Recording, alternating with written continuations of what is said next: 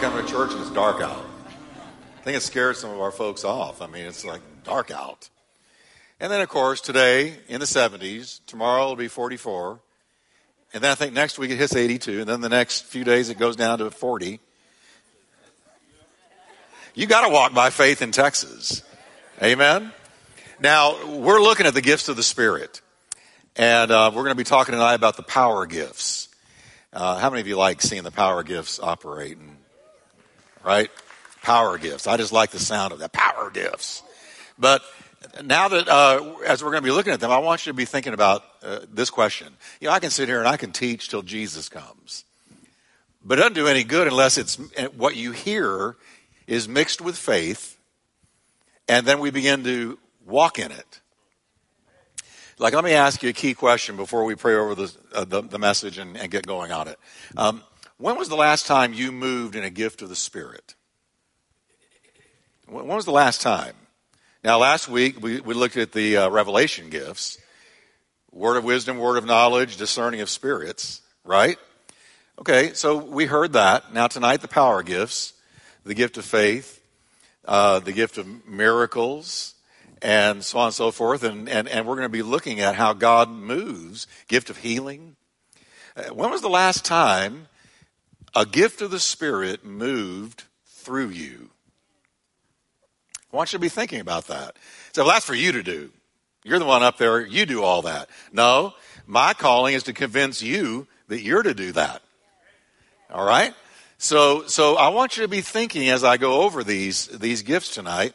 When was the last time the Holy Spirit prodded you and you stepped out in faith and you saw God move via a gift of the Spirit through your life? Because again, if we don't mix what we hear with faith and obedience, what good does it do? You know, we, are hearers but not doers. We, you know, I learned a long time ago that, that it, it's dangerous to hear truth. Because if you hear truth, then you're responsible for what you know. So, in a, in, in a way, ignorance really is bliss because you don't have to answer for anything. But, but, but, hey, here, if you go to church here, you're going to hear the Bible every time we meet. You're going to hear truth. But then the question is, what am I doing with it? I'm responsible for what I heard. Amen? Information brings inspiration. And so I hope tonight we're inspired once we get the information. So let's pray together. Father, we just thank you for these miraculous gifts of the Holy Spirit that you have given to the church for our edification, exhortation, and comfort. And Lord, I just pray that this is not just a, a good teaching that we hear and we go home and say, well, wasn't that a good word? But then we never move in it. I'm asking you, Lord, to literally put a fire under us to move in it, to step out in it, to be sensitive to the Holy Spirit and His promptings and His proddings and His impulses when He speaks to our heart, that we would step out in it and obey the Spirit and allow Him to use us. Lord, you've gifted everyone in this room that's a believer in Jesus Christ. I pray that tonight it flows and we begin to see an increase in manifestations of the gifts of the Spirit moving through us as we obey you. And we thank you for it right now. Now, I want you to pray with me and say, Lord, help me to walk in the truth I hear and to be a vessel that the Holy Spirit can use in season and out of season, not just in the four walls of the church, but out there in public, in the highways and hedges, that, that I would be a vessel that the Holy Spirit uses in the name of Jesus. Amen. I want you to say with me, that was a dangerous prayer. Turn to your neighbor and tell them that was a dangerous prayer. Amen. Well, we're going to talk tonight for the second week in a row now, the nine gifts of the, the Spirit. I call them the big nine because most of you know about these more than any of the other gifts. And, but we saw in the first uh, session we had together over this that you can count at least 21 spiritual gifts in the New Testament. 21. But the ones we know most about are these nine that are listed in 1 Corinthians 12. But hang on, because when we're finished with these next time, then I'm going to go into uh, the other gifts and, and tell you what they are. And uh, man, if we don't come out at this this session and this series moving in the gifts, then God may just come and spank us. Amen.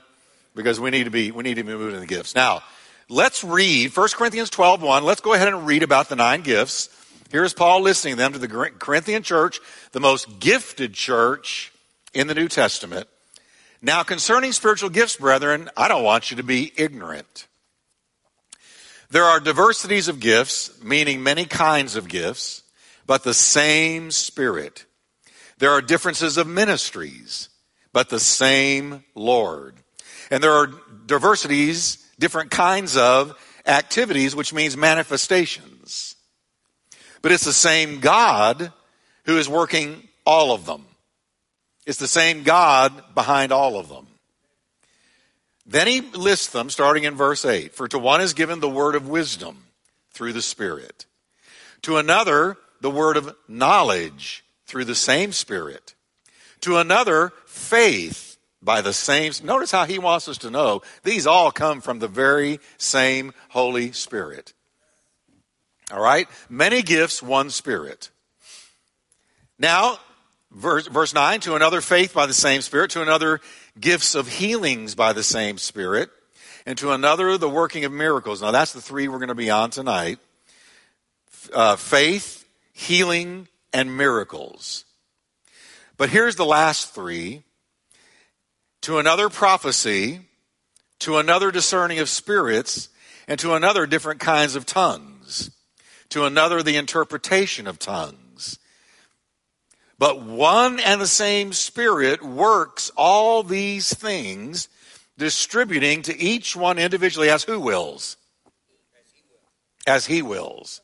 Say, as he wills. Who's the he? Who's the personal pronoun pointing to?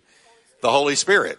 So the Holy Spirit is not a force or an it or some ethereal fog that comes into a place. No, the Holy Spirit has a personality. He can grieve, he can rejoice, he can feel angry.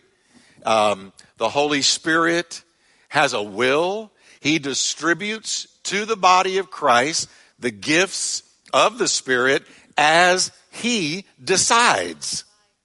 Now, Peter and, and in other places in the New Testament, it's clearly taught that when you and I are saved and the Spirit comes to live inside of us, then and there the Holy Spirit gives to each of us at least one gift. As you have, Peter said, as you have received the gift or a gift, so minister it to one another. That's Peter. So as you have received at least a singular gift, minister it to one another. So you may not feel gifted. You may not have, have seen a gift manifest in your life yet. That's okay. It doesn't matter. It doesn't mean it's not there. It's there. It may be dormant, but it's there. And we want to stir it up tonight. Amen. Amen? We're going to stir it up in this series.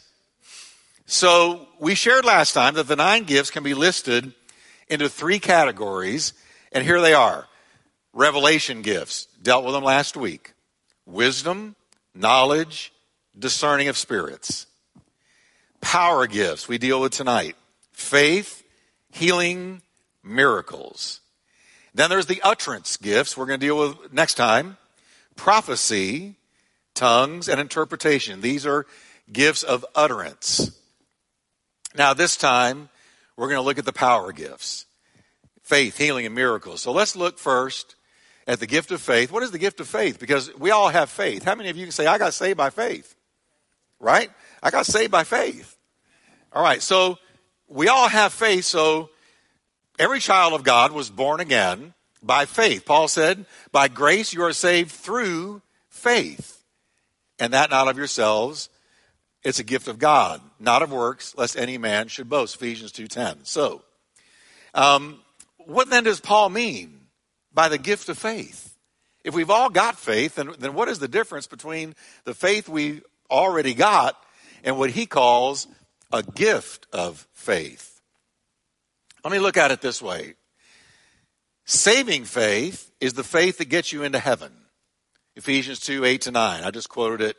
Um, by grace you're saved through faith. By grace you're saved through faith. It's a gift. It's a gift, a total gift. So saving faith gets you into heaven. The fruit of faith, because it's one of the fruits of the Spirit, is faith that gets heaven into you. Saving faith gets you into heaven. But the fruit of faith gets heaven into you. Because as you're walking and abiding in the vine, that's all we're called to do. He that abides in me and I in him, the same brings forth much what? Fruit. What is the fruit of the Spirit? It is what heaven looks like. It is what Jesus looked like. It is what Jesus is. The fruit of the Spirit encapsulates the character of, of Jesus Christ. So the more I love, the more I have joy and walk in peace and long suffering and gentleness and meekness and kindness and faith, what am I doing? Heaven is coming into me. I'm beginning to think more like heaven, talk more like heaven, walk more like heaven, act more like somebody from heaven.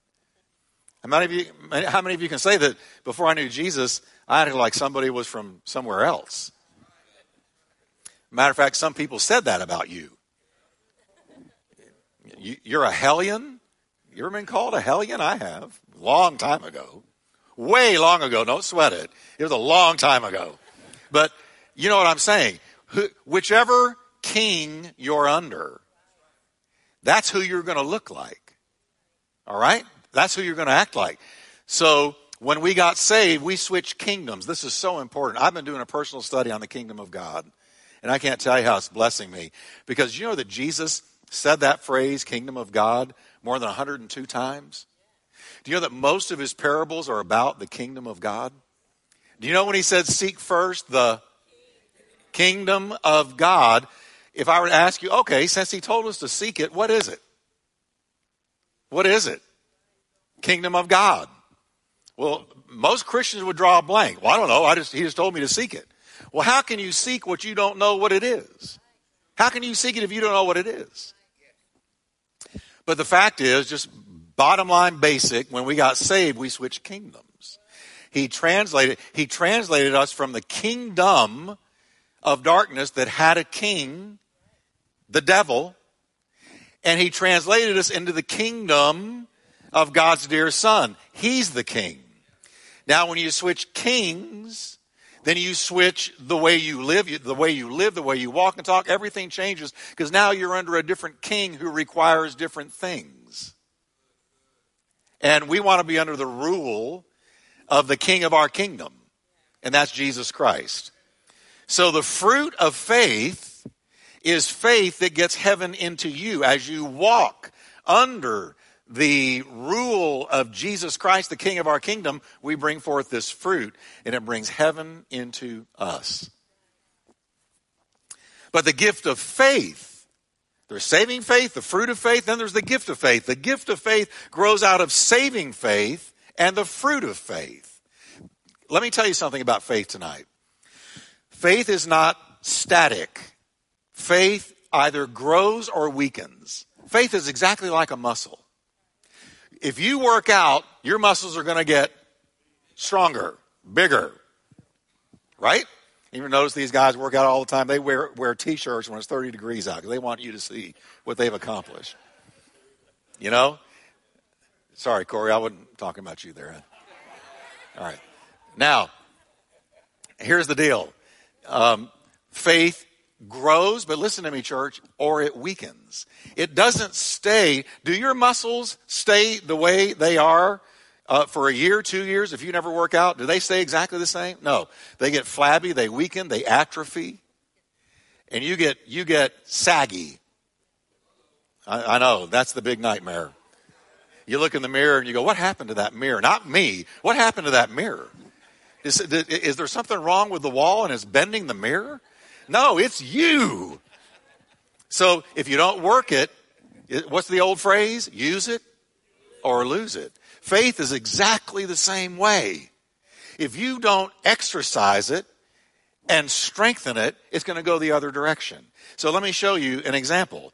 Paul wrote of the Thessalonians. He said, We are bound to thank God always for you, as it is fitting, because your faith grows how, everybody? Exceedingly. These people were on an upward, cl- they were, they were knocking it out of the park as far as their, their faith getting stronger. It was growing exceedingly. And we're also told about the Thessalonians, they were poor. They didn't have money. Yet they gave generously, abundantly. They even literally begged for the opportunity to give because their faith was growing exceedingly. Now, now let's test ourselves. I'm asking myself this as well. Is my faith growing exceedingly? Is your faith growing exceedingly? Is it going, is it going up or is it going down? Is it getting stronger or is it getting weaker? Now, God is faithful to allow trials to come into our life because if I never had a problem, I'd never know God could solve them. And I never know what faith in His Word could do. He allows trials into our life like, like bench presses. And, and it makes us get into the Word. It makes us go into the place of prayer. It makes us lay hold of God. It makes us lay hold of the promises. And when we're going through these trials, we don't like them. They don't feel good. No chastening for the moment is joyous, but grievous. But afterward, everybody say with me, it yields. What does it yield? The peaceable fruit of righteousness. It yields and it strengthens your faith.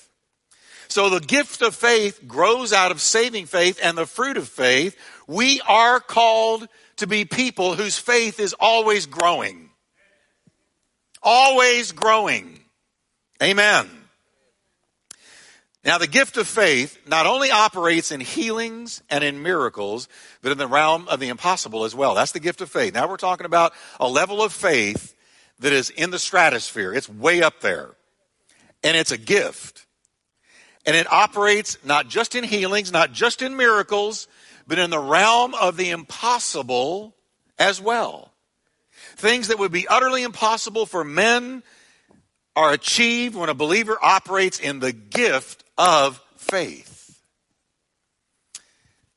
I'm going to give you some examples of the gift of faith in the Bible. You read chapter 11 of Hebrews, it's called the Hall of Faith, and it describes those whose faith was absolutely extraordinary enabling them to do extraordinary superhuman things. The gift of faith will, will enable you to reach for things and achieve things and believe for things that you would never do if the gift did not come upon you by the distribution of the Holy Spirit. For instance, we see Noah. Noah, the guy blows my mind because he spent 120 years building a gigantic boat when up to that time it had never rained. Did you know that? A mist came up from the ground and watered all the vegetation. It had never rained. There had never been clouds that dropped rain on the ground in Noah's day. And yet God says, I want you to build me a great, big, huge boat because I'm going to judge the world by a flood. And water is going to come out of the sky. And he believed it. The guy received a gift of faith. And he started building. And he built for 120 years, going through 120 years of mockery and ridicule, and uh, undertaking a totally impossible task. But Noah had to believe by a gift of faith this is possible with God. This is possible with God. God, how in the world, once it's done, are you going to get all these animals in here? But you know what? One day, when the, the ark was finished, the animals just started coming. Two by two, just started coming. They started walking out of the woods or wherever. Elephants, bears, lions, you name it. Porcupines, skunks, mongooses. I mean, you name it. Leopards, tigers. They all came walking out and up to the ark and walked into it as if guided by an invisible hand. And the man Noah was standing there watching it all take place by faith. I mean, folks, do you realize how much faith this took? Now, if I'm those people out there in the villages and I've seen him building an ark for 120 years and I've been skeptical, but then I start seeing all these animals walk in, walk into the door, I'm believing. Here goes two elephants. Here goes all these creatures, rhinoceros. I mean, you name it. And, and they all walked in. You say, Jeff, do you really believe that? Listen, I, I totally believe it. If I believe that God can speak and make everything that was not it to, to be by the power of his word, then of course I believe he could lead a man to build a boat that could hold two of every species for a great flood, and then they replenished after the flood. Of course. Is anything too hard for the Lord? Isn't that what the prophet asked? Now, so that's a gift of faith. We find Abraham believing he would father a child when his wife's natural ability to do so had ended. I mean, women don't have children at 90. And most of you women in here are thinking, hallelujah. Right? Hallelujah. I mean, because that's not the way I want to get old. But Abraham had to believe God. And, and you know what? For 25 years, the man was tested. And he walked in the gift of faith. And when he was 100 and Sarah was 90, she brought him incredible news. Honey, I am pregnant. And man, I'm telling you, they had a party that day. And you know what happened? Isaac was born. Of course I believe that. Absolutely. But without the special gift of, the, of faith, Abraham would never have been able to believe for this. By the gift of faith, Moses stretched out his rod to watch the Red Sea miraculously part, allowing the children of Israel to pass through. Pass through. Do you, do you, have you ever stopped to think what that means? The Red Sea, a great wind from the east, I believe, came and hit that water so hard that it split from side to side like a great big giant highway and, and, and it dried up the ground underneath and they walked through with walls of water, glistening water, shining and glistening on either side of them that could have come in at any moment and drowned them, but it didn't because it was being held back by God. Come on. Everybody say gift of faith. And let's don't forget, the Bible says Shadrach, Meshach, and Abednego quenched the violence of fire. They went into a burning fiery oven, but they were not burned by faith. Daniel stopped the mouths of lions by faith. And in the New Testament, by the gift of faith, Paul the Apostle sent out handkerchiefs and aprons that drove out demons and healed the sick, and he didn't charge you for them. He didn't say send a love offering. I'm sorry, I had to throw that in. Listen, if you are charged for it, it's not real. Don't waste your money. If you're charged for it, it's a scam. Now that's free. I'm just throwing that out there. But he did. And, and people who were possessed of devils and desperately ill, when they touched the handkerchief or the apron that Paul sent, and I studied this once, it was the, the clothes that he worked in as a tent maker, they were sweaty. They had the sweat of the apostle on them. I'm not saying that's what healed them, but I'm saying it was personal stuff. It's all that he had. So he prayed over it and sent it. And think of it a demon possessed person took hold of it, and the devil came out of them. That's the gift of faith. By faith, Peter's shadow passing over the demon possessed and the sick in the streets brought healing and deliverance to them. They brought the sick and the diseased and lined them up on the curb so that when Peter walked by, his shadow just touching the sick would heal them. That's the gift of faith. Christians with the gift of faith are so convinced that all obstacles to the gospel and to God's purposes will be overcome, and so confident that God will secure the advancement of his cause that they will often do far more in the promotion of his kingdom than the most talented and gifted preachers and teachers ever will, because they have the gift of faith. Now, I was thinking about this today, and I can tell you in humility, because I'm nothing. I'm, I'm nothing. I'm nobody. I'm just saved by Christ. But God has led me through the years to do many works in His name. And I can look back and I can see now, in retrospect, that the gift of faith was upon me and I wasn't even aware of it. In building churches, this building, this church, when we got this building, if I showed you pictures of when we got this building, or if I had brought you up to this building when we first got it, you would have laid hands on me and anointed me with enough oil to slide me into the next room. And you would have prayed that God would grace me greatly because th- you were looking at something that was going to take millions of dollars to renovate. And, and it was just a mess. But you know what? I can look back and say, I didn't see it. I didn't see it. What I saw was what was going to be. That's what I saw. What was going to be. Uh, my elders, one of them's here tonight. He took me aside. I'll, I'll say his name, Frank. He took me aside and he said, Come on, Pastor, we, we can do better than this. And I said, But Frank, don't you see it? He said, Pastor, I, I don't see anything. And, and that's why it says, Don't lean on your staff. That's a joke. You'll get it tomorrow. Don't lean too hard on your staff. It may, but he, he was saying to me, I don't see it. Uh, I mean, look at this. It's a mess. I said, I know, but I don't see it. Now, I wasn't aware, but the gift of faith was on me. The Lord anointed me with the gift of faith because all I saw was what sh- would be. What would be. I saw the people. I saw the building. So much so that we did an architectural rendering and I, I, of what of what I believe we would see and experience and possess.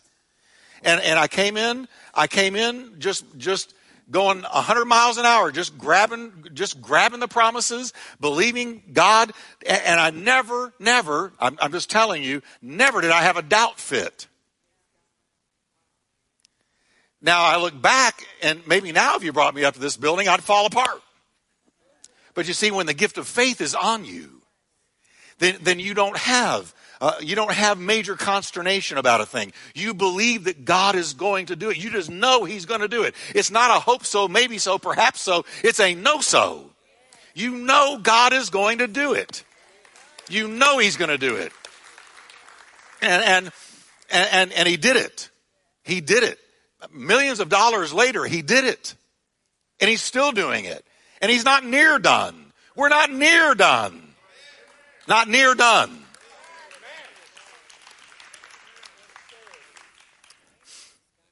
In today's church, we need the gift of faith operating badly.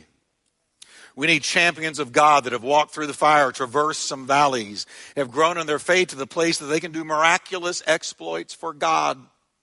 So everybody say gift of faith.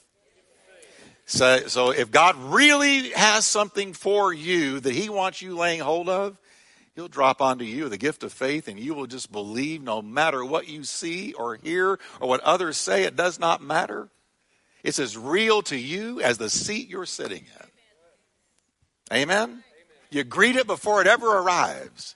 Hey there! Who are you talking to, Jeff? Well, I'm not, no, nothing's there right now, but I see it. So I'm greeting the church I see before it ever arrives. I know it's coming, so I'm just greeting it now. Right? Am I right? This is right. This is the way it works. So that's the gift of faith. It's supernatural. The second power gift is the gifts of healings. Now, I want you to notice that in 1 Corinthians 12, it's plural gifts. The gifts, plural, of healing. Charismata is the plural, plural form of charisma. Charisma is the word for gift, and charismata is the plural. The plural is here. It means grace endowments, plural. In other words, when the gifts of the Spirit are in operation, it's the grace of God doing it. They are endowments of grace. We're talking about healing now. So, what is the gifts, plural, of healing? Let me give you a simple de- definition. Gifts of healing are supernatural enablements given to a believer to minister various kinds of healing and restoration through the power of the Holy Spirit. That's simple supernatural enablements given to a believer. Everybody say, That's me. Supernatural enablements given to a believer to minister various kinds of healing and restoration through the power of the Holy Spirit. Not the power of positive thinking, the power of the Holy Spirit. Not the power of willpower, the power of the Holy Spirit. Supernatural enablements given to a believer. What did Jesus say in Mark 16? These signs shall follow those who do what? Believe. Didn't say you got to have a theology degree. Just said believe. Are y'all with me tonight? Believe. So God can use a Christian that's six months old in the Lord or a Christian that's been 50 years in God. But when the gift of healing comes upon somebody to pray for some other person for healing or restoration, it doesn't matter. He just decides. Remember, the Holy Spirit distributes them as He desires, as He chooses. And, and I've noticed, I've seen uh, people used in the gift of healing one or two times in their life, and, and then the Holy Spirit chooses to never use them that way again. And I've seen other people who are used a lot in the gift of healing over many years. It's all up, folks. This is what I want to hammer in tonight. It's all up to the Holy Spirit. It's up to the Holy Spirit. What He selects to do, what He selects to put on you or me, to operate in what gift, whatever gift, and release the power of God to the glory of God, it's His choice. Power gifts, like the gifts of healing, were used in the Bible both to authenticate the message and the messenger of the gospel. The apostles regularly experienced the manifestation of healings. They attested to the fact, the healings did, that God was with the messenger and validating the message. Amen? It's, it's a confirming sign. And it's a gift of healing. It's a gift. Now, there are some today I got to deal with this, who say that the gift of healing passed away with the apostles. Now, I don't slam them for thinking this because I know you can be raised in certain schools of theological thought that that is, that is what you're taught and that's what you walk away with. But let me deal with it in case you've heard it and you're wrestling with, well, I don't think it's real for today. I think it's, I, I think it's all hokey and I don't think God really does that anymore. It passed away with the apostles because that's what they, they teach. They point to verses like 1 Corinthians 13, 8 to 10. And I'm going to read it. It says, Love never fails. But whether there are prophecies, gift of the Spirit, they will fail. Whether there are tongues, another gift of the Spirit, they will cease. Whether there is knowledge, it will vanish away. For we know in part and we prophesy in part. But here's the kicker this verse but when that which is perfect has come, then that which is in part, the gifts of the Spirit, will be done away. Now they claim that the perfect thing Paul is referring to when he says that which is perfect has come is the completed canon or the completed word of God. In other words, when John wrote the last verse in the book of Revelation, and the Bible was finished, that, they say, is the perfect that was to come. And once the Bible was complete, we no longer needed the gifts. That's what they teach. Well, how do you know that, Jeff? Because I was sitting in those classes. I need a t shirt. I survived seminary. Right? No, seminary for me was a great experience, but I had to deal with these things with people who had given their lives to studying the Word of God. Brilliant people. They could read Hebrew and Greek forward, backwards, and upside down. So I had to deal with it. But, but I got to tell you, now listen carefully to me. I believe to say that when that which is perfect has come is referring to the completed Bible is putting the Word of God on a bit of a torture rack and stretching stretching or, or trying to make it say something that for me, it clearly doesn't say. It, it just doesn't say that. Because if you say, well, when that which is perfect is come, then the gifts will be done away. That which is in part, the gifts will be done away. You've got to include all nine of them. Well, have we done away with knowledge? Have we done away with wisdom? Have we done away with prophecy, the declaration of truth? No. So you, you choke on that interpretation. So now I agree, one day prophecies, it is a fact. One day prophecies and tongues and knowledge and wisdom and all that will cease, but they will cease because we won't need them anymore because Jesus will have come back. That's the perfect that is to come. When that which is perfect is come, that's the Lord Jesus Christ. When that which is perfect is come. And he hasn't come yet. So until he comes, we need the word of wisdom, word of knowledge, discerning of spirits, uh, the gift of faith, the gift of miracles, the gift of healing. We need the declaration of prophecy. We need tongues and interpretation. We need those things. So, so until then, until Jesus comes, then the gifts of the Spirit are given to the church for our profit, edification, exhortation, and comfort. Amen? Amen. Amen. I mean, I'm, I'm, just honestly interpreting the text. And I, and I don't think, in honesty, really, you can interpret it any other way. To me, it's just as clear as you are to me right now. One more thing regarding healing. I got to say this. There is a teaching out there that says if you pray for somebody to be healed, or you pray for your own healing and nothing happens, it's the fault of your faith. It's the fault of your, well, you just didn't have enough faith. To me, as a student of the Bible, that is a slap against God. Because where does our faith come from? It comes from God. And so if it comes from God, and I desperately need Him to do something, but my faith is not good enough or strong enough to lay hold of it, then God didn't do right by me because He's the author and finisher of my faith. Um, yeah, I know what, what you're thinking, but Jeff, Jesus said, Be it unto you according to your faith. Yes, He did. But He was laying out there a universal principle that without faith, it's impossible to please God. He that comes to God must believe that he is and that he's a rewarder of those who diligently seek him. So all Jesus was doing there is saying, whatever you're going to get from God, you're going to get it by faith. Be it unto you according to your faith. But if we have faulty faith, and that's why somebody's not healed, I want to submit to you that Paul then had faulty faith. Because he writes to Timothy, quote, in 2 Timothy 4, verse 20, but Trophimus have I left at Miletus sick. Wait a minute. Paul, the man of faith and power for the hour, handed out the handkerchiefs and the aprons. Everybody got healed. I mean, Paul. But he said, I left Trophimus in Miletus, the town of Miletus, sick. Sick.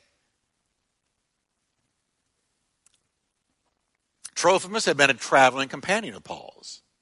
He frequently shared with him the perils of rivers uh, and perils of robbers, as he describes in Corinthians. He had been Paul's friend in the gospel, and he was sick. And when Paul departed to another place, Paul did not exercise the gift of healing with him, though he had with many others.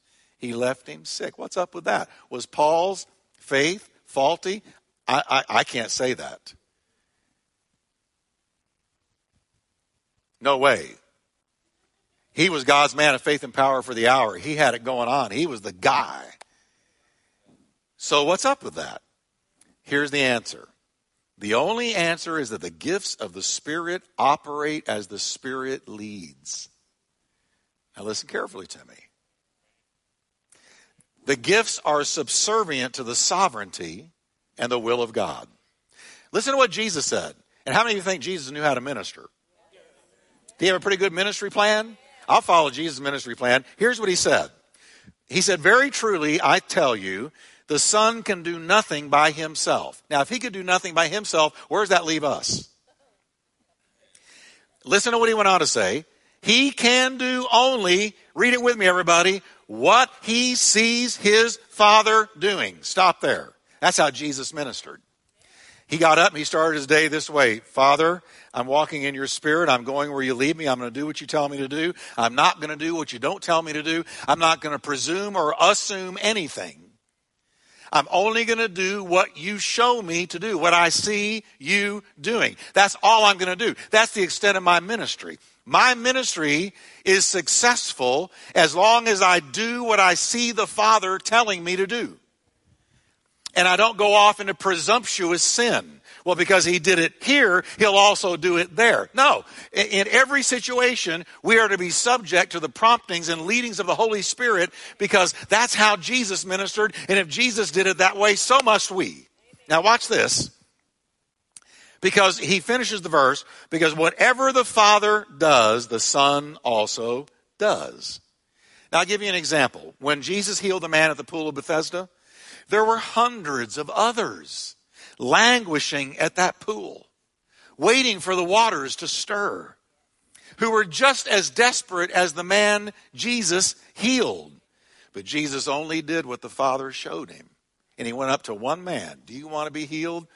Well, no man is here to carry me to the water. He said, Pick up your bed and walk. And he healed him. And they walked away with hundreds sitting there watching this miracle happen, but they all weren't healed, only this one. Now, now we want to say, well, that's not fair. But fair is not even a New Testament principle. Let me tell you something about fair. Life's not fair. You, the, one of the best things you can teach your children is early on, honey, sweetie, son, daughter, life's not fair. People are, are rotten sometimes. You're going to be wrong. You're going to be betrayed. You're going to be, you know, listen, it's a stinking, dark, vale of tears in this world, and this world is not fair, life's not fair, and, and nobody owes you anything. But watch this now. I like to put it this way life's not fair, but God is good. Life's not fair, but God is good. Life's not fair, but God is good. So if you teach them life's not fair, they won't go into the world with this sickening entitlement mentality. The, the, the, government owes me. My parents owe me. My friends owe me. And then they get married. My spouse owes me because I am so wonderful. I am so blessed. I am so everything. I'm the, I'm all that in a bag of chips. Everybody owes me something. No, nobody owes you and me nothing. And life is going to be unfair to you.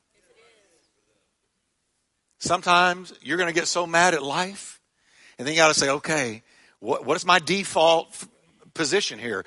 Yeah, life's not fair, but I know my God, and my God is good. And my God all the time checkmates when life is not fair. He steps in and He gives me grace and He gives me power and He gives me blessing and He carries me through. Life's not fair, but God is good. Let's try saying that together. Life's not fair, but God is good. Can we give him a hand of praise tonight? Thank you, Lord.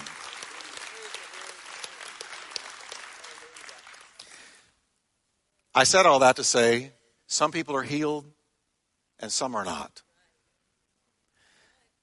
And when they're not, the last thing I'm going to say to them ever is, well, it's your faith if you'd had better faith. No, no, no, no. The gifts are subject to the sovereignty and will of God. And if they're not healed, uh, listen, the whole world prayed for Kathy. The whole world prayed for my all time favorite pastor. And, and they both went to heaven. Now, did I walk away from that going, well, I'm mad at God because that's not fair? No, I know too much theology. I know too much Bible. I'm not saying that bragging. I'm just saying I know what the Word of God says. Life's not fair. But God is good. And the goodness of God will always carry you through the unfairnesses of life. Amen? So next time life's not fair, just look at him and say, Lord, this was not fair. But I know you're good and you're going to work this together for my good. So I'm a, in a win win situation anyway. Amen. Amen.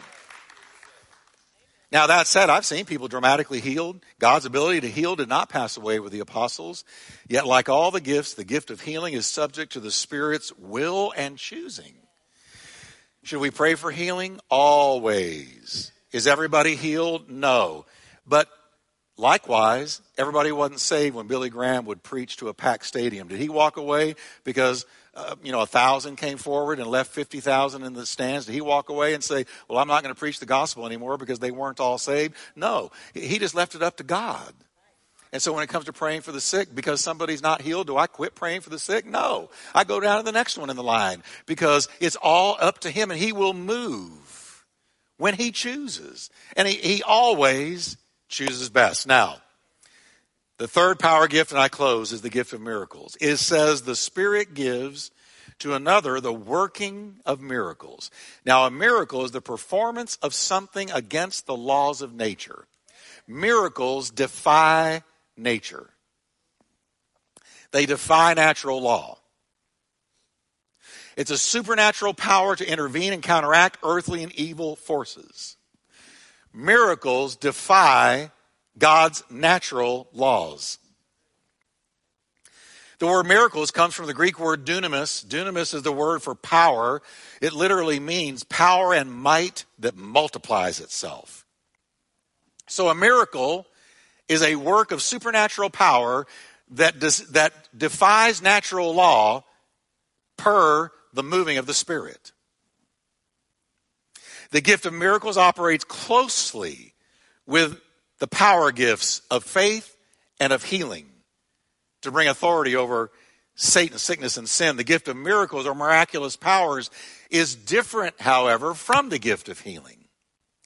Those in the early church who had the gift of miracles had the ability by the Spirit to do miraculous things of a different, more powerful kind. A miracle is a big deal. And I got to tell you, in the overall run of things, they're pretty rare. I, in, in my whole life walking with God, I've seen miracles, but they're, they're, they're more rare than not. God does them, but not every day. But that's okay because God is good. And when He wants a miracle done, a miracle will happen. Now, I believe in miracles. I believe in the miracle of the virgin birth. That was a miracle. Everybody say miracle. I believe in the resurrection from the dead. That wasn't a healing, that was a miracle. I believe that Jesus took my sins on himself on the cross and yours as well. That was a miracle. I got to tell you, I put the casting out of demons in the category of more of a miracle than a healing because I don't believe a deliverance is a healing as much as it is a miracle. You got to think, you're talking to a supernatural evil personality residing in a human being, has possessed them, is tormenting them, and holds them in its grip. And you come along, led by the Spirit, and God says to you, I want you to cast that out like Paul did the demon out of the woman with the spirit of divination in the book of Acts. And this supernatural, wicked personality that is a minion of Satan suddenly must come out. And this person who was tormented and in a grip of God knows what is suddenly free. And that evil spirit has got to leave town. That's a miracle. When Paul struck the sorcerer Elymas blind, that was a miracle. That wasn't anything but a miracle. I got to read it to you. It's real quick. We're almost done. But Saul, because this is, I love the book of Acts. It just tells the truth. But Paul, but Saul, who was also called Paul, filled with what, everybody? So he's being prompted by the Holy Ghost here, looked intently at Elymas, a sorcerer, and said, now he said this under the inspiration of the Holy Spirit. This is not politically correct. He said, You son of the devil. I guarantee you, try that out there someday. You son of the devil. You enemy of all righteousness full of deceit and villainy. Will you not stop making crooked the straight paths of the Lord? And I can just imagine this sorcerer now. He is nailed up against the wall. Paul doesn't stop there. He says, And now behold, the hand of the Lord is upon you, and you will be blind and unable to see the sun for a time. And immediately mist and darkness fell upon him, and he went groping around, seeking people to lead him by the hand. That was a miracle. So, well, that wasn't a very kind miracle. Well, you know what? He repented.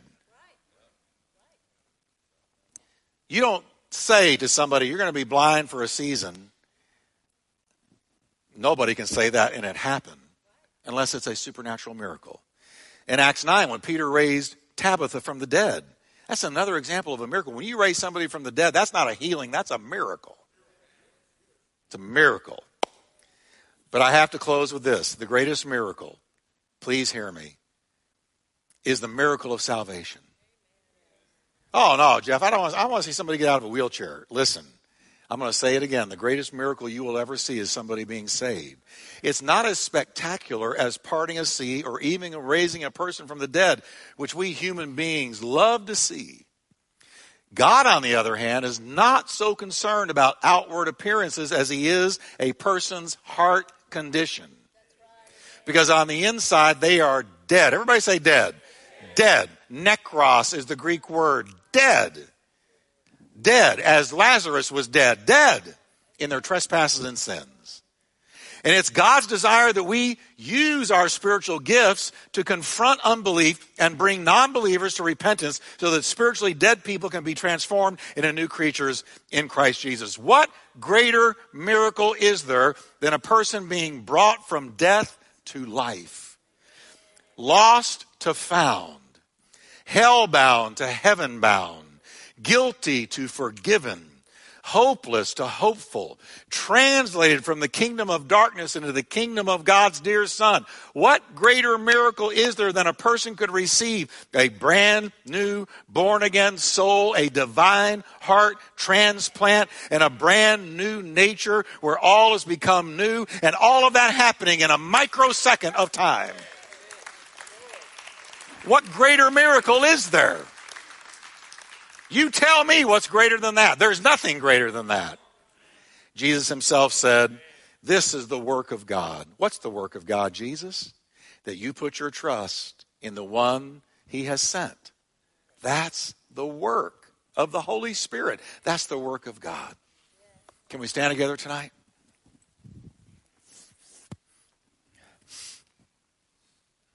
So say with me the gift of faith the gift of miracles. Amen. The gift of miracles. Gift of healing. Now, when was the last time? Now, I'm not saying you have to. I would never try to coerce somebody into doing it. But my only question to us tonight is this Are we open to making ourselves available to God in our everyday walk, you know, just walking through life? Are we open to letting the Spirit prompt us. Are we listening? Are we sensitive to Him? So that if He were to prompt us, we would step out in faith. You know, I, I was having breakfast um, yesterday morning with John Collier, um, who did a great job Sunday. He did a great job. And we were just talking, and our waitress came up. And you know my voice. My voice was intended to be heard. I'm just telling you, I have to be real careful because my voice travels like I have a megaphone. She heard me say hallelujah. She heard me say it. She came walking up to the table and she said hallelujah. And I said, Oh, so you're a Christian? She said, Yes, I am. But I could tell life had worn on her. So I said, and all of a sudden, something was there with us because I'm moving in now. And I go, Where do you go to church? Oh, I, I, don't go to church. I can't go to church because I work every day. I have to. I said, Why? I have a mentally ill son at home. No, daughter, mentally ill daughter at home. And she needs my constant care. So I have to constantly make money, all that I can, to take care of her. So I always carry church cards, my little card, call it a business card. I call it a ministry card. Has the radio show on one side and the church on the other side. And I handed it to her. And I said, Well, if you can't come to church, you can listen to me. Um, five days a week, well, six days a week now uh, on this station. And I told her, little light went off in her eyes because there was a connection here, and God began to minister to her. Now, the only reason I did it is I felt a prompting I, talk to her. Don't just blow her off. Talk to her. And here she's telling us her her life, her trial, her sadness, her sorrow, her daughter. Everybody's hurting. Everybody is hurting. And the Holy Ghost is in you. And He knows of their hurt. And all I'm asking you to do is say, Lord, today make me sensitive to that little nudge of the Holy Spirit that if He says, tell them about me, then do it. Because hearing all this good teaching, what good is it if we don't go out and walk in it? What good is it? We're just blowing steam in here. What good is it if we don't go walk in it? Amen? So say with me, I'm a minister of Jesus Christ. I'm an answer, not a question mark. I'm anointed and I'm appointed to touch people, to allow the Spirit of God to minister to others through me. Now, Jesus, help me to do it. Make me a minister this week. Help me, Lord, to listen and obey in Jesus' name. Amen. Give the Lord a hand of praise. Amen. Amen.